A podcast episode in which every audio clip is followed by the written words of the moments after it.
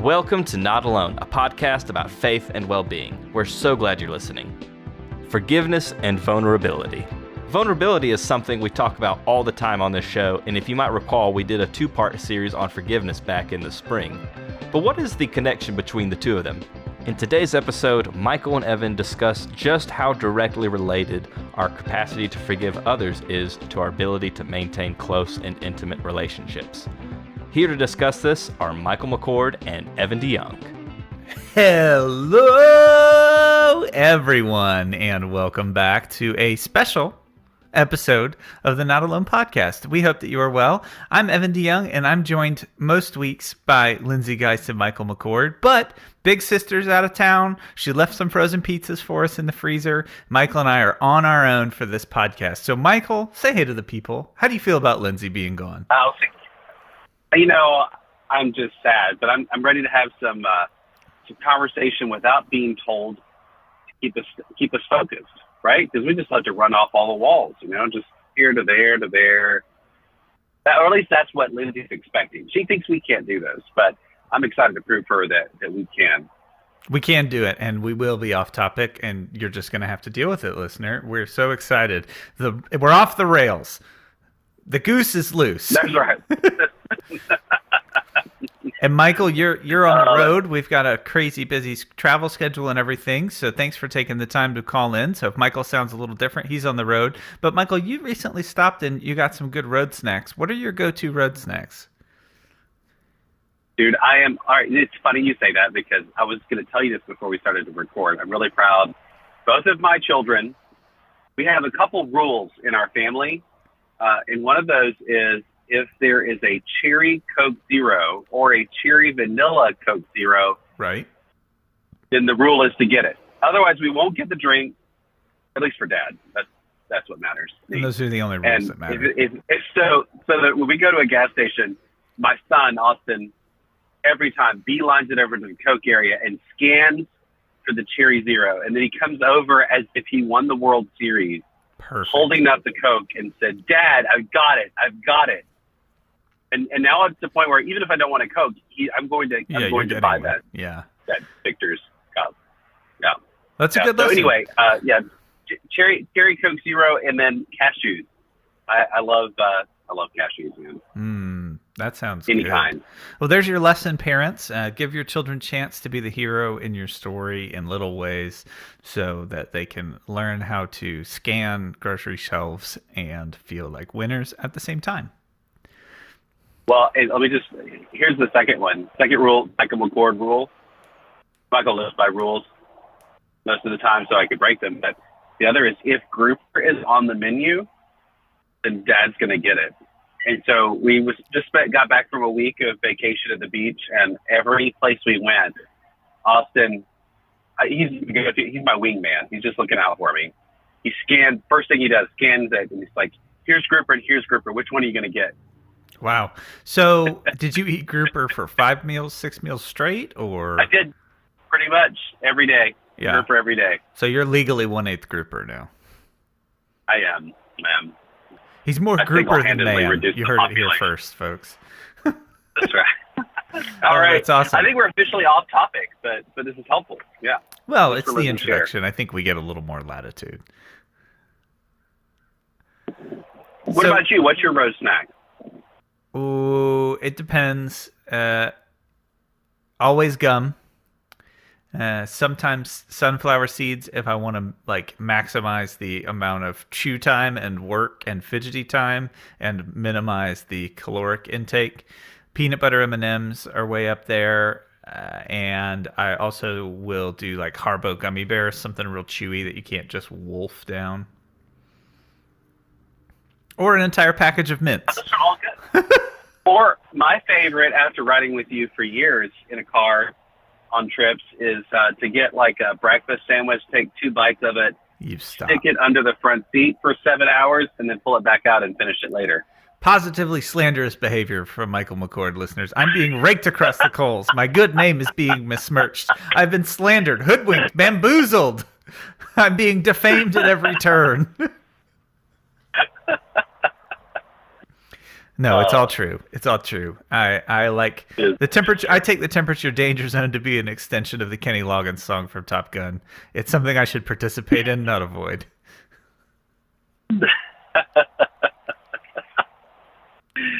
Oh man. So I'll I'll intro our our episode here. So Michael and I are doing an episode on secrets and confession. Secrets and confession. And this was sparked because Michael has a very deep love for a website that came about Oh, I don't know how old Post Secret is. Let's find out. There's a website called Post Secret that's been around for a number of years now. And Michael, why don't you explain the premise uh, since it's your first love, and we'll go from there. It's what's true. I love, and, and the reason this came to mind is I recently moved. I was unpacking some boxes, and Emily had bought for me for one of my birthdays a a collection of post secrets.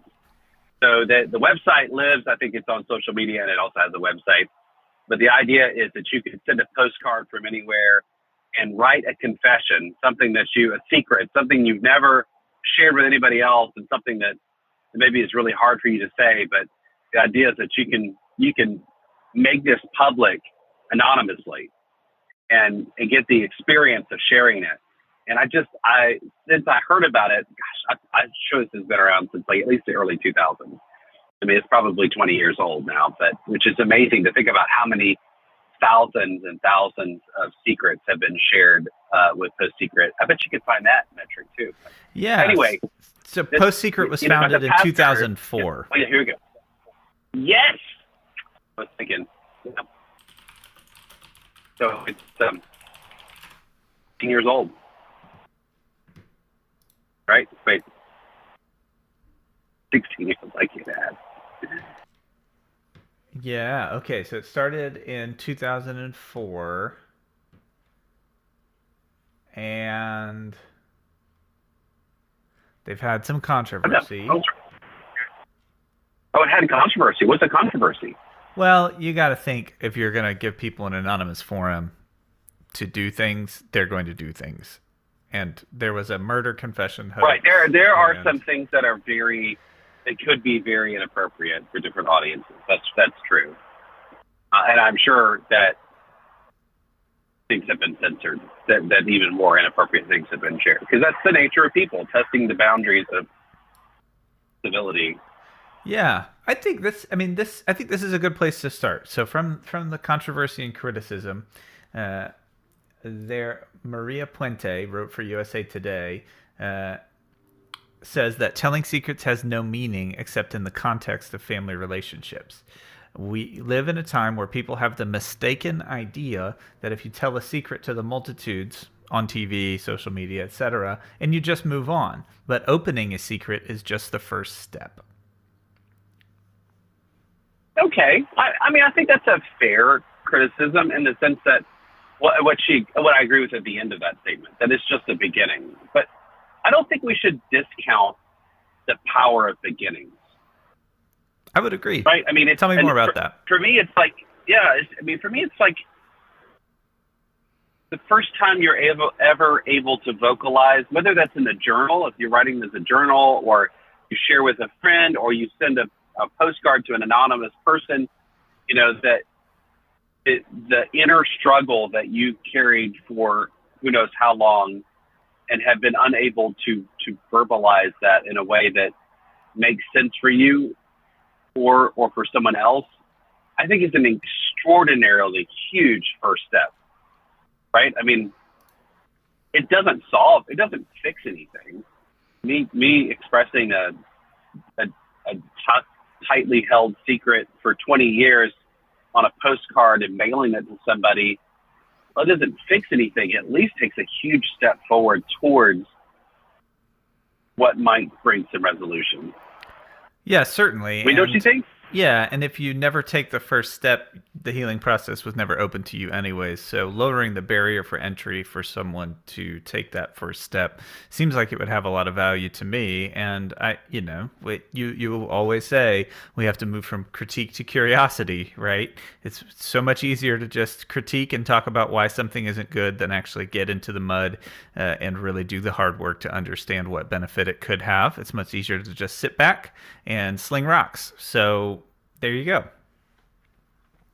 So that's right. That's right. I mean, I think that's that's the nature of our our uh, critical lens uh, with the world is to, to say what's wrong with it rather than recognizing the good. But anyway, what what were some other there are there other criticisms? Um, no, I think they added some like I think to their credit, they added the suicide hotline network connection because they were getting a lot of suicidal uh, posts where people felt safe expressing that in that format, and they provided a pathway for them to connect with uh, some resources and things like that. So good on them. Um, obviously, no organization is perfect, and they're trying to accomplish something that kind of pushes the envelope in an artistic way. So that's not going to uh, solve all of society's problems that society hasn't found any way to solve themselves. So I think it's a little unfair to put that expectation on Post Secret when we as a society haven't done the work to try and understand that ourselves too. So yeah, I think you're I think you're right. Yeah, it's it, it I think this Post Secret that it provides a necessary outlet for many people to take that first step towards healing or or at least at least openness and honesty um, but you you shared before the show a, a quote, and I can't remember who you shared it from that I thought was really helpful for today's conversation around truth and forgiveness. Tell me, remind me what what that was about. Yeah, so Dave Chappelle is a comedian, uh, and he is very funny, uh, but also I think has a lot of poignant comedy around life circumstances, the nature of who we are as people and society, uh, which is why I've enjoyed his material over the years. I don't endorse all of the things that he talks about, obviously. Uh, however, I do find most of them entertaining. So uh, whether I'm the gladiator sitting in the Coliseum or the participant in the Coliseum watching uh, terrible things happen and just cheering and jeering and thumbs up and thumbs down, I don't want to be that, but uh, I feel the need to kind of do that. And he is on an interview show with David Letterman. And this is an episode on Netflix that you can watch where David Letterman does these interviews. And I got isolated when I had COVID for multiple days. And so to mimic human interaction, uh, I watched these interview shows. if you know me or have listened to our show at all, you can know exactly why that is so important for me. Uh, and so he's doing this interview, and the nature of what they were talking about was around cancel culture in itself, not directly, but definitely addressing it uh, in in the conversation. And Dave said this, and I don't know if it's a quote from someone else or not. He didn't attribute it to necessarily a specific person, uh, but it came out of his mouth. So if you want a primary source past him, you're going to have to ask him. Uh, and so he said the, and I'm paraphrasing here, the capacity for honesty is only as high as our capacity for forgiveness. So the capacity for us to be honest only goes as far as our capacity to forgive one another. And the idea being that if we don't live in a society that is able to forgive and help people grow and move on, we it, it's hard for us to have that expectation that people would also be honest and authentic because they're going to guard and protect their true selves. So because they're afraid that if they do that or make a mistake or even make a minute mistake that they aren't going to be able to be forgiven. So it's better to just live life as a facade. Um, it, it's kind of the nature of it. That's the one you were referencing right? Yeah yeah absolutely. And i, I um, after years and years of doing ministry with youth and with college students i have encountered a it made me think a lot about the parents i've encountered over the years. Right. Uh, and parents who who consistently operate out of a lens of correction and condemnation often yield children who who hide the full truth Wow. and even hide themselves from their parents. hmm And so like that, that ability to be truthful and honest and vulnerable and revealing is limited in that, that capacity is limited in that family unit because the response to vulnerability is usually correction or condemnation, you know, Mhm. in the sense that, that it's not, it's not, I'm not just here as a parent. I mean, so much of, so much of what we do is help, help strengthen our kids by giving them some corrective actions. But, but the, the, it's, it's how you approach that. Like if you start from the premise that my kid's messed up and I got to try to fix him hmm and they're always screwing up. I, I had, I had one parent that when I, I met with them uh, about their son just said, well, my son's a screw up. So everything he does, he just screws everything up.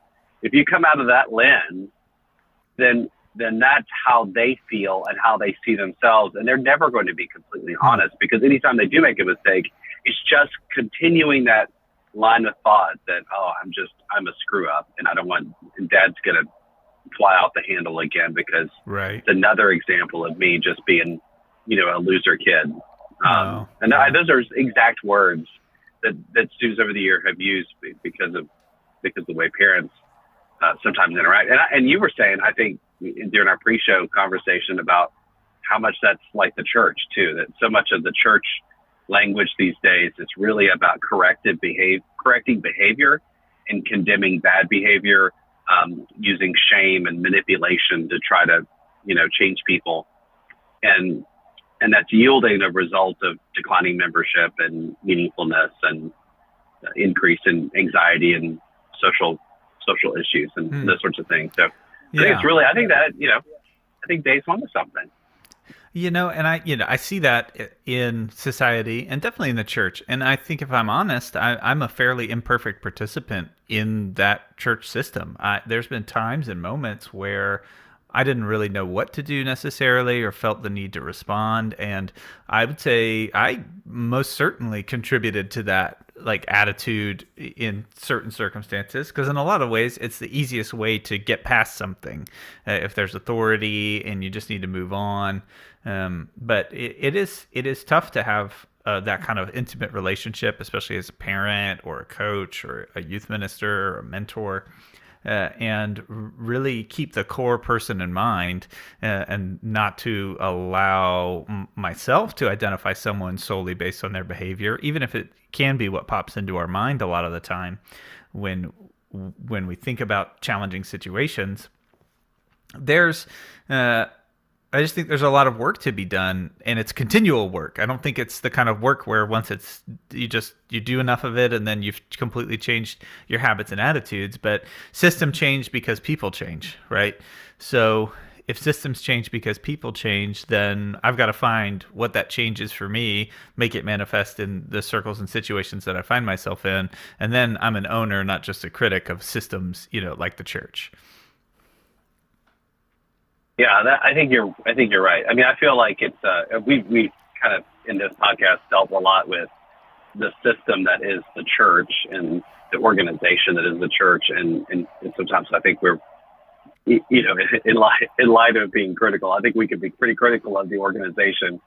Uh, but I remember, I'm reminded that each of us is a part of that. It, it, it is an organization of people and that we do have the ability to, to create change in our spheres of influence and in the life that, that we live. And, and so I think that's I think starting from that place of thinking, okay, that if I really want honest and vulnerable and true relationships in my life, that capacity is really limited by my ability to forgive people and to, and to, to accept them for who they are without, without an expectation that they have to be perfect. Well, you have said that, that we've lost in some ways the heart and the art of confession in our faith traditions and the organizations that we find ourselves in.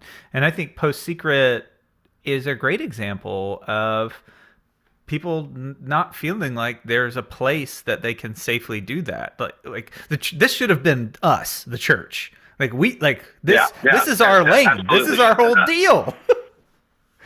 Yeah. Yeah. So tell, can you can you talk a, a little bit more about how you've seen confession in its historical sense be impact what our current reality is in most of our church relationships too? Well, yeah. So, so kind of look back first of all to sort of understand confession uh, is in the in the Catholic Church is a sacrament. It's one of the you know the holy moments of the church, Mm-hmm. and in those sacraments, uh, you know, people I think um, you know probably most most recognize like the confessional booth where uh, Right, you go yeah. into The this photo room booth. and off your confession. That's right. The little yeah, the, what looks like a photo booth or a phone booth. Yeah, and you go in and, and there's a priest on the other side, sort of somewhat veiled, uh, but but the, the premise is that there is a place where you can go to share your your sins, your your um, failures, your um, bad decisions, uh, you know, just a variety of the things you're struggling with, the the prayers that you you need support with, all of those things. There's a place you can go, like a physical place, and a person that will be there that you can share it. And you know, it, the the pure theory of that, I think, is absolutely marvelous because to, to know there's a place you can go to to to share what's what's hurting in your life is is is absolutely profound. But now Mhm. what happened, of course, is in that system there's you know there's all kinds of manipulation because uh, the the sort of the theory of um, confession and so so as I know it in the Catholic Church is is about absolution. So like so they're going to absolve you of your sin. So if you if you committed a sin, then there's certain actions you need to take in order to absolve yourself from that sin. And so you you you know say some Hail Marys, you do some act of service, you um, you know confess that to the person you've hurt. Those those sort of actions. And so in some ways, the confession booth becomes transactional. Hmm. Uh, you tell me this, and then you do this. And I think that's where things start maybe start to break down because then there's room for abuse and there's room for rumors and for sharing. You know, in, in imperfect systems, that stuff happens. But so as the Protestant church, you know, develops in its early history, it's one of those things that are that's sort of lost. The art of confession is lost. And you know, our churches as Methodists and, and Protestant churches, they don't have a confessional booth and they don't see it as a sacrament. And it is generally confession is wrapped up in our church today as a corporate confession. So you Right, might have yeah. experienced it where in a, in a communion liturgy where you share common words of confession together. Um, and, and so that's kind of where it's relegated in our life now, which means that there's not really a place or a, a modality or a, a, method by which the church creates space for to for people to be honest with what they're what they're hurting, Hmm. what's hurting in them. Yeah. And I think that's a loss overall. I think it's a net loss. You know, if you put it all together, that's something that that's missing from our culture that could be really beneficial, um, especially especially in relationships and interfamily uh, conflict and addictions and those sorts of things. There's just not a place for that to come out. It does. I mean, it's come out. You- You've been with college students for a long time too Right. uh, and it does. If you create a space where forgiveness lives and honesty prevails, um, then then there is a place where confession can happen and people can see and experience that that that that process. But by and large, I think a lot of people in our society don't get a place to do that, and that's what that's what drew me to Post Secret in the first place. Because Right. in reality, for me, it was like this is like a modern day confessional booth that is not transactional in nature. Mm. There's nothing required of you to do anything other than to share what secret you have. Right. Well, I I have some more questions about that. Uh, but let's get let me let's get to our first post secret post here and and let our listeners experience some of the content that uh, post secret has to offer. I think this one is a good place to start and probably speaks more into how the church functions and a lot of the time how many of us might feel when we get to that confessional part in the liturgy at our churches or we have to confess. This person's secret uh, they say my secret. I am still a little drunk at my first ever work strategy day. My eyes are bloodshot and they're forcing us to write these cards as a team building exercise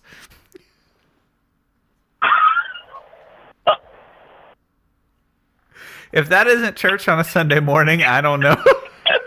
that's that's that's it. That's it. The uh, that is the forced corporate confession uh, with the reality that it wasn't really. What I love about what I just love so much about this because it, at the surface level, this is a forced confession that corporate confession that appears to be meaningless to the person. right. And so instead, they are making fun of it, right? But in making fun of it, they're being extraordinarily vulnerable, saying they showed up for this completely drunk, which says a lot about you know who they are and what they've been through, or where they are right now, or or perhaps into some of their own addictions and uh, you know because, there, there, are probably not a lot of us who've shown up to work um, drunk. Um, but then there's probably a lot of some of our listeners who have who have shown up drunk, drunk, and and so they're not alone. So there's that's the beauty of it is that we think that confessing may be just a joke, but then actually in doing it, we we create space for other people to share those same things, and we actually by sharing that getting to deal with our own stuff. Yeah. So my question to you then, from a theological structural standpoint, uh, you're the expert in the room. Uh, if confession is an on ramp to forgiveness, right? If if if the forgiveness process is like a highway for healing, uh, if confession is the on ramp to forgiveness uh, and healing and forgiveness, sorry, if confession is the on ramp to forgiveness and healing, uh, are are they possible without confession? Are forgiveness and healing possible without confession? Would be my question. Hmm. I didn't give you that one in the pre-show, but I'd love to put you on the spot. No, way to try to stop me is let me change lanes for just a second, and then uh, I'll come back to you. Mm, that's a that's a wow. That's a great question. that's a great question. No, you know, uh, okay. Uh, on the my initial response is like, no, no, no, no. I mean, there's no need to make some kind of public confession, but you didn't ask public confession. You said confession, and Correct. I think if, if we think that forgiveness, so it depends on how we define forgiveness, right? If we, I think some people, some people might believe that forgiveness is a transactional relationship. Again, like if, if I tell our creator, this is what I've done, then the creator will forgive me and that will enable me to inherit eternal life or some kind of like elevated sense of being and status, right? If we, we think of, we think of often, I think, uh, heaven and forgiveness can be turned into sort of commodities that right. just like, um, you know, the cost of gas and the things we have to do during inflation to make ends meet, you know? And if that's the basis of it, then, then, you know, it's a perfunctory thing that has to happen. Mm-hmm. But but honestly, it, you know, my view of forgiveness is really about the internal work uh, of of our our lives with our creators and our family and our communities around us. And in order for us to be uh, to go back again, to be on, in order for us to be truthful, we have to experience forgiveness. And if we, in order for us to offer forgiveness, we have to be truthful. These things live together in you know in in relationship with each other. And so, if we want to have honest, fulfilling, whole being lives, both with ourselves and with each other, then confession absolutely is essential in that healing and forgiveness process. Okay, so let me try and jump, keep up with this your seminary degree here. So eschatology is the part of theology that deals with faith, judgment, and punishment. Would you say that the way that we interact with confession is primarily more with that lens in mind? Yes, it is avoiding punishment. Okay. So a lot of people would view confession and forgiveness as an avoidance of punishment. Would you draw a distinction? Which is, if between... you think about like, I'm just thinking like, so for a, a, good example that I, I hear a lot, and even I do I, I do this with my own kids. Like my my eight year old says something mean to his sister, and I'm like, you need to go tell her you're sorry. And then if you don't, if you don't go apologize, then this will happen. Mm. You know that we often I think that's how we think about forgiveness and punishment in in eschatological terms and in the in the world of of, of our theological being is that you know it, confession forgiveness those things are just things we do to avoid punishment. Right. Okay so then in a confession sense uh, would you draw a distinction between like a creator god being forgiving, confessing and forgiving us, and then confession as it relates to interpersonal interactions and conflict. Uh, obviously, they would inform each other. Are they the same process, or do they maybe? That's where we would say, you know, if you if you have a a beef with somebody and relationship is severed, that's going to require some interpersonal confession to to move into that healing process. It can't just be internal. Or where do you land on that? Yeah, I mean, I think I think probably both things could be true at the same time. There, Lindsay was with us today. Thank you, Lindsay. I, I mean, I think that in some cases, when I've really harmed somebody else, I need to first realize the hurt I've created. And that realization is often manifested through through conversations with people that I know, love, and trust, who who may also include my our Creator God. Right. You know that. The, well, technically, that, He's always there. That God so. helps us in our in our in our relationship. Can't really hide it. God helps provide Scripture, church, relationships, community.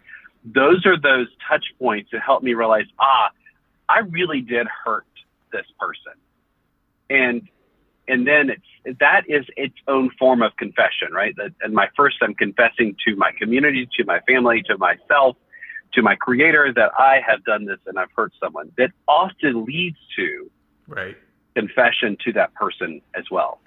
That I've realized I've done this, and in so doing that process, it's it's about a it's, it is it's about healing my own hurt, sure, and also hopes that it will heal the hurt that mm. that's created between us. Yeah, Okay, let's shift gears to our next post secret submission. Uh, and this one deals in a way where I don't think there was a, like acute or specific harm done. I think this confession, well, you know what? I'll leave space for it to say what it's going to say and then and then we'll talk about it. This uh, post secret is on a postcard of of some artwork by I think Frida Kahlo. Is that how you say that? Frida. That's did I pronounce the last right. name right?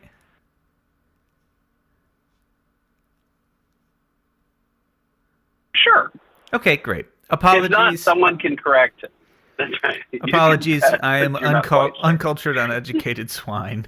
and uh, here we go. Uh, so I just wanted to give you the context. It's a handwritten note around the margins of this picture. It's a very nice picture. I want my child's birth mother to know that he is happy, healthy, and loved, but we don't know who she is. I promise he is the center of our lives. That is so Doesn't sweet. Doesn't it just take your breath away? That is so... Doesn't it just take the breath away? But but it, it's not it you know so so many times when we think about confession we think about you you hurt me right now there's still I think there's pain right. in in this in this confession but it's not about reconciliation of acute harm. It's it's this it's this longing for for something greater for this person to have this potential void in their life made whole. I, I just I, I thought that was a really interesting twist and made me get out of that confession is when someone does bad loop. That's right. So you're so you're saying maybe confession is not just confessing our sins, but confessing our joys. Not just confessing the brokenness of relationships, but also connect confessing the wholeness of those relationships. Yeah, I think, and I think sorrow and fear um, is a big part of confession as well. Uh, for example, there's another one that is a picture of a bunch of playing cards stacked up in a tower together, and the, it they just says this: "I work in a house of cards, and I hope I can retire before it collapses." I saw that one. and I thought immediately, I wonder if they work for the United Methodist Church. No, we're gonna be fine. no, but the fragility, like I, I think of so many people who live in careers. I think higher education is another house of cards that that I live in. That that people feel like I don't know if I have a future in this kind of work, and um, I thought that was a really that was a really that made me stop and think about my own and I think that's a, a, a, a recognition of fragility that nothing feels certain anymore, and and we're just longing to get through to the next place where we feel like we might have some more certainty. I think a lot of people can can feel like they might be in that spot. Yeah. Here's another one. I see couples everywhere. I always think there must be some great universal all-encompassing all-encompassing secret to coupledom and everyone is in on it except me. Then they drew a little mm. arrow and a doodle that says totally out of reach, and it's a heart. I think one of the first post secrets I read was from a, an 89 year old man who had something very similar to say about his life as a single person and the regrets he had for not prioritizing relationships and not believing that he could be in a relationship. Hmm. And I think those that it was so poignant for me because I think I hold, at, at, least then, and I probably still do now, senior adults with this really high esteem of wisdom and and to see that kind of like you know vulnerability and kind of sadness, great sadness over that experience of, of hmm. singleness and not and believing that was a secret, and that, revealing that secret for the first time, that that, that sadness to, to post secret. I, it just it kind of it just made me pause and see people um, that all of us who all of us carry carry this stuff around with us. You know, like yeah. no one's immune from it. No, it's true. Well, and I think that initial challenge of getting over the stigma and actually confessing i think in a lot of ways we become very desperate for it and the longer that we allow it to linger and fester. Now i'm not saying we have to immediately go out and confess and we have to rush ourselves to be ready right? That's a personal choice and process.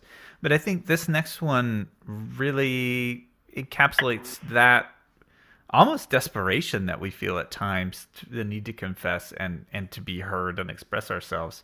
It's a picture of a mountain and it says i know you read post secret so i just want to tell you i forgive you and i don't want to leave for the army hating you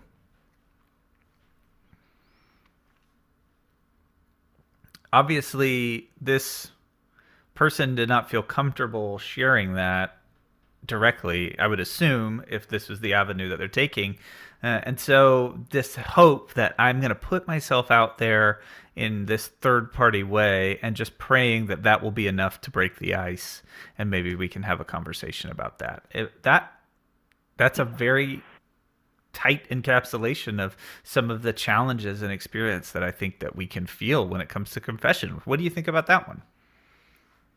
Well, it made me think about like the uh, the Dear Abby mm-hmm. columns that used to, you know, those those columns in the newspaper. I don't even know if they exist now.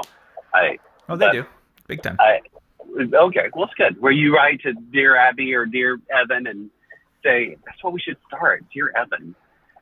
Uh, but but you basically confess in some kind of form a challenge you have with in your relationships with other people or in your family, and, and you sort of do this in hopes that, that while you're sort of absconded. Like you, you don't really know who's you're not you know it's it's uh sincerely yours broken-hearted husband. Right. You know it's it's not you know that that kind of thing. And they write a response that is is insightful and helpful and but what you're really hoping i'm guessing i've never written one but i'm guessing that one uh, might like this person might be hoping that that loved one reads this.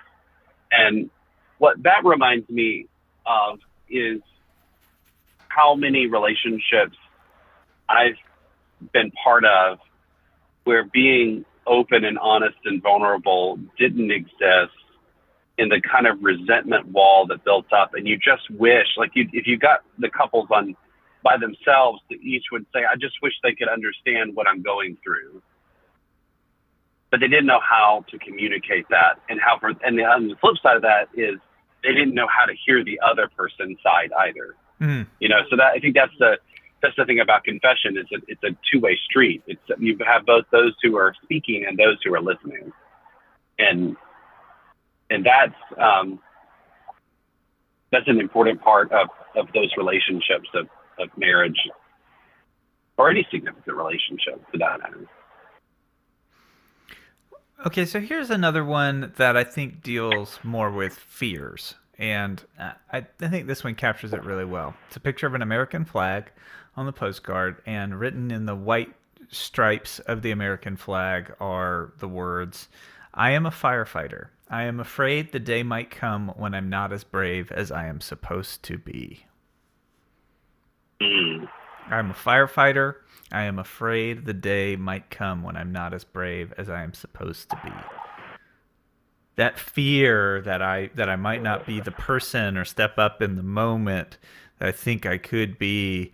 The fact that that is also confession, that fear, the uncertainty, uh, you know, mental fortitude and unwavering support is not necessarily strength or, or bravery, right? Like that's not necessarily how it is, but we get. I think I get caught up in that in a lot of ways. I thought that one was was a really good illustration of those fears, confessions. I think that gets at like um, a very primal kind of like I not feeling enough, mm. whatever that enough is, like not creative enough, not strong enough, not brave enough, not not loving enough, not forgiving enough, like just not being enough is is one of those baseline kind of underlying fears that so many people have. It's such a common experience, and yet to be able to verbalize those sort of existential fears, it, it's just not readily acceptable for for people to do that. It, it, doesn't feel like it is, you know, in, in our society. Certainly not for a firefighter to be to be like, you know what, I might not be brave enough to go into this next fire, and that scares me. You know, to to talk about that. Yeah, and that's a lot to have like primarily internalized. I don't want to brush past talking more about the fears and how that should be an essential practice for confession for us. But it's made me wonder if being able to identify things that are really more inside of ourselves that we're fearful or hesitant or scared of in a sense of confession that that might help build the pathways and behaviors to be able to lead to that more interpersonal confession in a way because it almost feels like a healthy internal practice that can inform interpersonal practice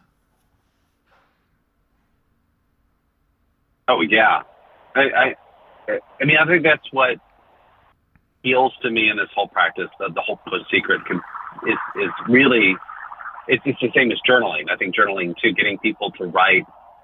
Um, you know, one of my favorite things to do is someone who's dealing with like, you know, childhood trauma or childhood challenges or, or experiences when they were young or just, old, you know, previous that have happened to them that have been really hard or traumatic to get through, whether that's theological, personal, right. interpersonal is to, to write a letter to that child or to your child self, you know, from this vantage point. Hmm. What would you what would you want to say to them wow that you've learned going through that? And it's again like it's just another form of getting to my experience with people is that we hold a lot of thoughts in our head all at Yeah. the same time. And that but we don't ever actually put them down on paper and there's a different function a cognitive function when we're thinking about things than when we actually put them into written form, whether that's a handwritten form or, or, or typed or, or even other aesthetics, you know, like, like art and, and music and those sorts of things. Like there's a transition that happens cognitively when we take these thoughts that are sort of living there, we, when we put them into some kind of form. And, and I found that for a lot of people, just that that internal process of writing down their confessions or uh, and as we talked about, confessions are a wide range of things. It's not just bad things, but also the good things. But confessing yeah. what's good in your life, what's, what's hard in your life, like putting that down on paper, really it begins the process of healing in yourself because you actually were forced to put into words, this is what I'm feeling. It's kind of like the feelings wheel, right? If yeah. you, you had to write it down and you have to spin the wheel and find what's that actual emotion that's attached to this event. And then when you do that, it just starts to change and unlock things for you mm. that you weren't able to to see before. Yeah, it's very rare we improve in life without practice. I am one of those people who believes every time, and my expectation when I arrive at a situation or an activity and I haven't practiced, that I am magically going to be better than it at it than I was before. and it can keep us from it keeps me from trying new things because I don't want to try something until I'm good at it, but the only way to get good at it is to keep trying it, right? I mean, that's the that's a barrier to get the ball moving. Uh, and it seems like this would be deeply uh, inhibitive as a practice for confession and interpersonal relationships and forgiveness if I can't even do it internally and it's just me. Like there's if I'm unwilling to engage in any vulnerability, I, I can't really have the expectation that I'm going to have this excellence in confession in my life. That's right. Like so, so maybe to, to pivot that earlier quote is your capacity for external, vulnerable, and, and, and real relationships with other people is completely dependent on your capacity to, to do that internally first. Hmm. Okay, so let's go back to the fact that the there's an interconnected relationship between the capacity for honesty and our capacity for forgiveness. As I read this kind of one, this is the last one that I have. It is a wedding invitation, and it has a paper taped over everything except for the first names of the what looks to be the bride and the groom. And so it just says wedding ceremony and then has two names. And then you can imagine it's kind of covered up. And it says speak now or forever. Hold your peace. Our family is too afraid to tell him it's a big mistake.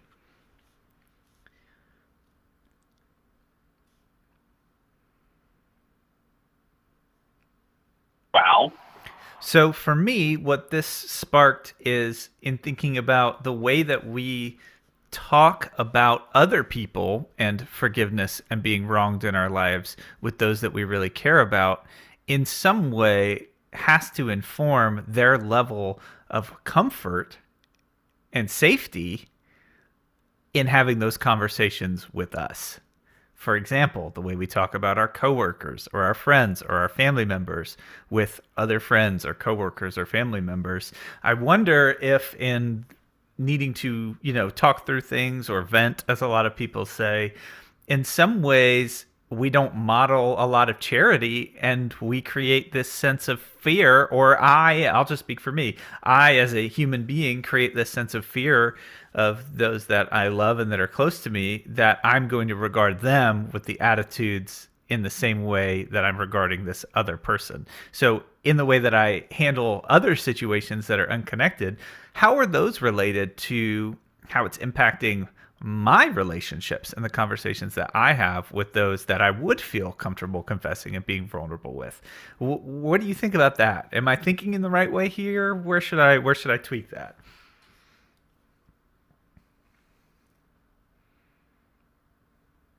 Yeah, I mean, I think all these things are so interconnected, you know, and they they're very real what I, I was, I'm sorry, I kind of, I kind of started thinking about that, that wedding invitation and that confession. Um, yeah, I'd love to hear. I'd love to hear what what that made you think of too. We've that's kind of my that's where it took me. Well, yeah, yeah. I, I, I so I in similar length. So I, I'm thinking about how many times. So there there is this art of I guess there's probably an art to confession too. You know, to to be able to say your piece in there to use their words to say your piece uh, um, for now say your piece for how do they phrase it speak now or forever hold your speak peace. now or hold your that's right yeah So to to say your thing, to to what you believe, but then also having the ability to step back a bit Hmm. and allow people to make their own decisions, because particularly in these family weddings uh, that I've been part of, there are there, it seems to me that it's not uncommon, shall I say, for yeah. for one family to for a family to have certain feelings about the other family or about the the person whom they're marrying and believing that they're bad um, and it's a mistake and they there are two things that happen one is they never share that their their reservations and they hold on to that resentment and it just stays with them and perhaps it is a really valid sign of like an abusive spouse or controlling or toxic in some way, addictions and those sort of things that, that maybe maybe the your loved one doesn't really see in their their future spouse. Mm. Um, but then the other side of that is that sometimes I think we we you know it's it's hard to take hard for us to step out of the situation and allow people to make their own decisions. Right. And so not not only will they make this confession, but they'll just keep making it over and over and over again. And and in turn that that creates division in those relationships and you lose your place to, to help influence and support that person and if in fact that relationship does go poorly. yeah. You know, like it, it creates a division within us. So we can use I guess what I'm saying, what I was thinking is that confession can also be a weapon Yeah. uh, in a sort of a backhanded uh, confession that's really about telling somebody else that they're not right. Oh, weaponized confession. That's a new one. I mean, it's Yeah, not, that's it's not a new concern. occurrence. Isn't that what prayer? We haven't that's what- defined weaponized confession yet. But that's what isn't that so many times it's what uh, you open the doors to prayer concerns in a church community, and all of a sudden you're finding out what sister's been doing, or you know, it's it's a it's Oh, it's yeah. uh, a so true. confession of other people's sin uh, and hurt that that you're using and using prayer as a as a tool for sharing other people's secrets. Yeah, that's most manifest Um, for me in middle schoolers' prayer requests. Uh, pray for my mom because she won't let me X, Y, or Z. Um, oh, oh man, I, I, yes, children, because there's no, there's the, the, the same filters don't exist. And so, you know, I, I've, I've had children say things, family secrets that were really, really, really profound in the middle of a prayer, you know, prayer concerns kind of space. So, yeah, absolutely. yeah, well, That's why they say don't ever ask oh, don't ever ask open-ended questions in children's moments. By the way, oh yeah, you just you can't control what they're going to say. yeah. I get nervous every time those little angels get up to the mic. that's right. That's right. Who never knows? So I, you know, moments of beauty Yeah. or terror could be evoked. that's right. It can be both things. Uh, either thing could come out. You could be like, oh, that's that's the sermon for today. We're done. Or oh my gosh, I'm so glad that's not my child. I'm glad this is. I'm glad this is over. Yeah, I get really nervous at any kind of open mic uh, moment, especially like weddings and things like that. It's uh, you're rolling the dice on that one, folks. You're rolling the dice on that one. Well, Michael, as we kind of uh, wrap up, what are your closing thoughts, takeaways? Anything else you you you wanted to add, or was there another post secret that I didn't mention that that you felt like really stood out to you? What did we miss? Well, um, let me let me think here for a second. What I was thinking about, how I'd like to close this for us to have a little conversation about. So so so what? Conversation. So what? Like what what do we do with this? What can we personally do um, to to I don't know um, be what's a good word for this? To be conveyors of confession, to be um, supporters of people's openness to, to, to practice more honesty and forgiveness equally. What what are things that you think we could do in our normal relationships to be those kinds of places for people and for ourselves? Okay, I have a I have an idea. Uh, what if uh, you and I make a pact and challenge and confess to one another that uh, in the next week or two we're going to find someone that we are close with, and it's, we can't be each other. Has to be somebody else. Uh, Well, that's and, it. That's all I got. And yeah, Not our spouse. I think spouse counts. Spouse counts. Okay, spouse. yeah. but uh, up to you. You do you do you. I might I might choose spouse. Uh, and we do a firefighter confession. Um, the I'm afraid that the day might come when I'm not as brave as I'm supposed to be. Let's if the, if we say that could be a good on road to build the practice and in a safe and vulnerable way, right?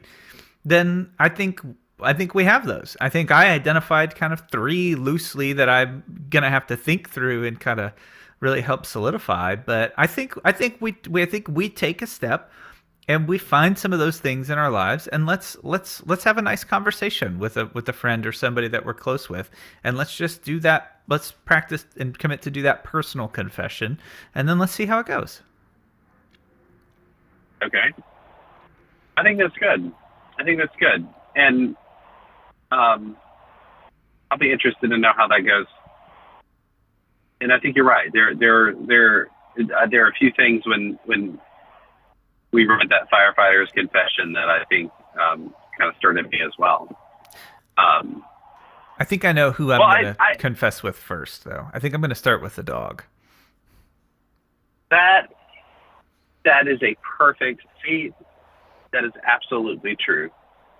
George George is is the the one living being in my life that will take absolutely everything and and practices. Uh, well, I guess I, I think George is pretty honest with his feelings too with me. So. Yeah, I'd say Um, so. he, he holds honesty, honesty, and uh, forgiveness. He's definitely forgiving. Poor guy. If he gets now, this You is it to tie in the Evan throw up analogy. If he throws up in the middle of your confession, don't take that personally. It's probably not a reaction Don't to what you said. for- it's not- That's right. That's right. Well, I hope we didn't go too far off the rails. I'm a little disappointed because I did feel like we might get some more of your, you know, throw up analogies, uh, you know, that kind of thing into it. But you did, thankfully, get at the last minute pull that one out. But Yeah, um, maybe 11th hour. maybe Linda will be proud of us for this episode. I think I think she will be proud of us. I think. Well, Lindsay, we're proud of you, and we miss you, and we're grateful for you. And if you listen this far in this episode, here's your here's your big shout out. Um, and thank you, listener. we That's hope right. that you are well, uh, and we're looking forward to more episodes for this season. We're enjoying making them and producing them. It's been something that we've enjoyed continuing to do. So, Michael, I'm grateful for you. Thanks for all the wisdom and honesty in your experience. Yeah, and if any of you want to treat us like a pet secret and send us an anonymous uh, email or uh, postcard, you want to share it, uh, want us to share it on on uh, the podcast or just share it together. I, mean, I think all of us are looking for places like we can we can share ourselves with others. We'd love to to be that place for you too. Absolutely. Thanks to Justin Patton who produced this episode. Justin, we love you. Thanks for doing the music and everything too. We appreciate it. Uh, and we're looking forward to seeing everybody next episode. And we should have Lindsay back. So we'll see you then. Bye bye, everybody. You don't want to say bye, Michael? Goodbye, everyone. Thanks for being with us. Bye bye.